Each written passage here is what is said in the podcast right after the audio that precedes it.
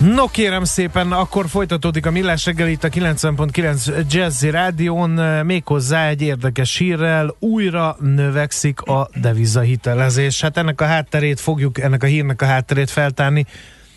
Vejder Gergővel, a KPMG pénzügyi kockázatkezelési menedzserével, remélem jól mondtam. Jó reggelt kívánunk! Jó reggelt kívánok, Vider Gergő vagyok. Vider, bocsánat, elnézést. Üdvözlök mindenkit, minden kedves hallgatót is. Um, igen, érdekes egyébként a devizahitelezésnek az a kérdése.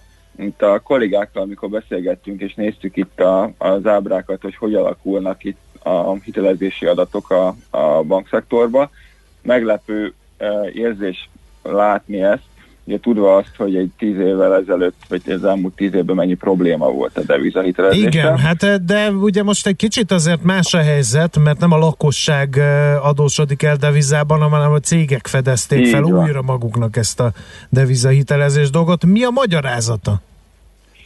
Uh, ugye a magánszemélyeknél ezzel sok probléma volt, ő nekik nincsen jellemzően devizabevétele, így neki nagy kockázatot okoz, hogyha elmennek az árfolyamok, ugye ez különösen most aktuális, hogy a forint mhm. árfolyama uh-huh.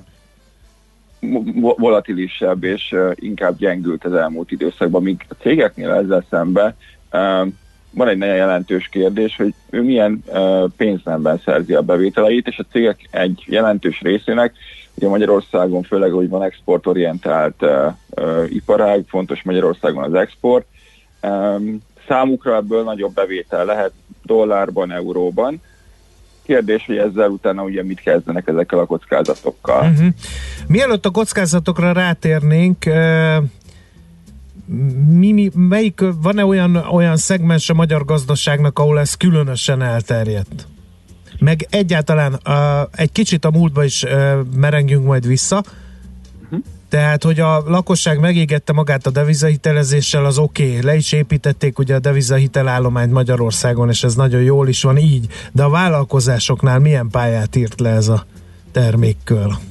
Tehát alapvetően a, az egész vállalati hitelállomány egy körülbelül egy három és fél évvel ezelőtti időszakban volt a mélypontja, tehát a 16. szeptember végén volt a legalacsonyabb a teljes vállalati hitelállomány az elmúlt tíz évben, ebbe benne, beleértendő a forintos és a, a deviza hitelállományt is. Ehhez képest um, a legfrissebb adat egyébként, ami elérhető, az a 19. szeptember 30-ai uh-huh. adat, a december vége az még uh, nem teljesen van meg. Ahhoz képest 41%-kal nőtt a teljes vállalati hitelállomány, és a deviza hitelek önmagában 45%-kal, tehát lehet látni, hogy egy picit a a teljes átlaghoz képest magasabb a devizahitelek, részese, devizahitelek részesedése. Uh-huh. Mely szegmensekben uh, kezdtek el devizában eladósodni, azt lehet-e tudni a felmérésekből? Igen, igen, ennek utána jártunk a kollégáimmal. Az egyiket a gyógyszeripar, vegyipar, uh-huh. um, ahol a növekedés, tehát összesen egyébként 1130 milliárd forinttal nőtt a vállalati devizahitel állományt, ahogy említettem, ez kb. 45%-os növekedés volt ott arra, arra a három éves időszakra ö, tekintve.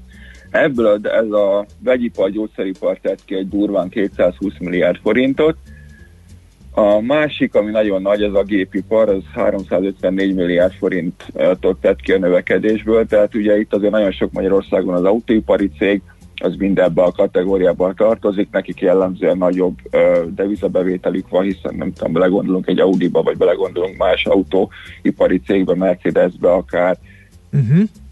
exportban van neki a bevételének Igen. a nagyon nagy része. Mi lehet vonzó ezeknek a cégeknek ebben a, ebben a konstrukcióban? Akkor vegyük a, a pro és kontra érveket.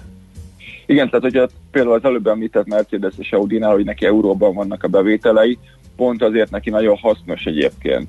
Sőt, akár kockázatot csökkenthet vele, hogyha ő euróban veszi fel a hitelét, uh-huh. hiszen ő neki a költségeinek egy jelentős része uh, ugye fölmerül ugyan forintba, de ugye azért itt a fontos figyelni arra, hogy a munkabér, illetve az egyéb költségek, nyilván a munkabér jellemzően forintban van, de ami egyéb költségei az euróba, viszont a bevételei szinte teljesen euróba vannak és ahhoz, hogy a, a mérlegében ezzel a, a kockázatot, ezt a mérlegében ezt a kockázatot tudja kezelni, erre az egyik megoldás lehet, hogy heleve olyan forrást vesz föl, hogyha amikor ezeket visszafizeti, azok a költségek szintén euróban vannak, mint ahogy a bevétele is. Tehát adott esetben ez neki egy kockázatcsökkentőbb eszköz lehet, mondjuk mint egy forint hitel, hiszen neki a bevétele uh-huh. szinte csak euróban van.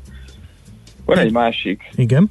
terület, itt az ingatlanos cégek, ahol egyébként nagyon nagy volt a növekedés, tehát a legnagyobb egyébként ott volt ez az ingatlan ügyek e, terület, ez egy ilyen 400 milliárd forintot tett ki, tehát ez a legnagyobb szelete itt a növekedésnek.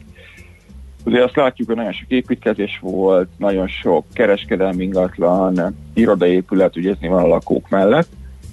Ott egyébként ez jelentős, ez a, ez a deviza hitelfelvétel. Na ott már egyébként több problémát látok ebben, vagy merülhet fel. Uh-huh. Mert, mert ugye egy kereskedelmi ingatlannál papíron ugyan nagyon sok helyen euróban uh, kapja a bérleti díjat a, ezt a bér, bérbeadó, tehát akár egy irodaépületre gondolunk, vagy egy plázának egy boltjára, nagyon sok helyen euróban vannak ezek meghatározva. A problémát az jelenti, hogy ha beüt valamilyen probléma, akkor ugye az a bolt, aki működik az adott bevásárló központban, vagy az a cég, aki irodát bérel, valószínűleg Magyarországon a bevételek nagyobb részét forintban fogja szerezni, tehát ő nála fog felmerülni ez a e, devizakockázat, és utána ez visszahathat a, a bérbeadóra, ugye? Hiába van papíron neki euró bevétele, nem fogja tudni mondjuk olyan formában lehet fizetni a, a hitelét. Uh-huh. Mennyire, ugye a, a lakossági hitelfelvételnél, és különösen a deviza hitelnél a jegybank szabályozóként elég komoly feltételeket szab a vállalati szektorban, nincsenek ilyen hitelfék szabályok? nincsenek, tehát hogy a, a, az egyik oldalon az adósságfék szabály, ez a magánszemélyekre vonatkozik, ott a jegybank nagyon szigorú feltételrendszert ö, szabott, ami szerintem nagyon jó arra, hogy a kockázatokat próbáljuk megelőzni. Ez nyilván egyébként a bankoknak az üzleti érdeke is, hiszen hogyha visszanéznek, bár sokszor az emberek ugye um, szokták mondani közgazdaságtan, hogy elfelejtik ugye a korábbi veszteségeket nem sokra. Uh-huh. Uh, tehát üzleti oldalról is azt gondolom, hogy megégették nagyon magukat a bankok, ezért magánszemélyeknek, ha lehetne, akkor sem nagyon adnának hitelt, de visszahitelt, bocsánat. Egyébként erre nagyon sok a szabály. Egyrészt a jövedelem mekkora része lehet egy törlesztő részlet, illetve hogyha egy hát, lakóingatlan vagy gépjárműnél van, akkor mekkora lehet a hitelösszeg, a teljes hitelösszeg ugye az adott eszköz értékéhez képest. Ma, cégeknél ezzel szemben ilyen szigorú követelmény nincs. Cégeknél másik oldalról próbálja egy bank ezt szigorítani, illetve ezt, hogy komolyan is vegyék az intézmények. Itt a tőkekövetelmény oldaláról próbálja azt elérni, hogy, hogy erre jobban odafigyeljenek. Uh-huh. Alapvetően akár egy 30%-os követelményt is előírhet a jegybank, hogyha devizahitelt nyújtanak a célt, de vannak kivételek.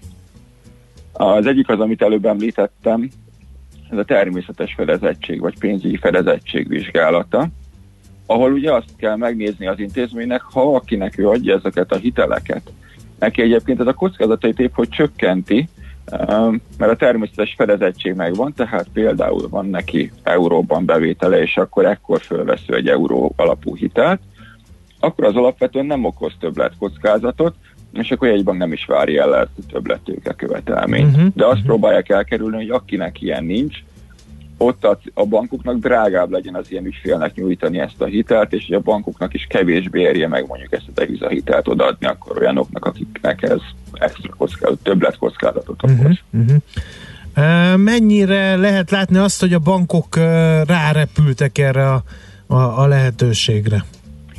Most érdekes, megint csak a vállalati hitelezésről beszélünk. Igen, igen tehát alapvetően érdekes látni, hogy a, a, elég nagyot nőtt a, a vállalati devizahitel állomány, tehát a 2016. szeptemberében volt a, a devizahitel állomány egy durván 2500 milliárd, és ugye ahhoz képest 1100 milliárddal megnőtt, tehát én azt gondolom, hogy, hogy jelentős mértékben nőtt egyébként ez az állomány.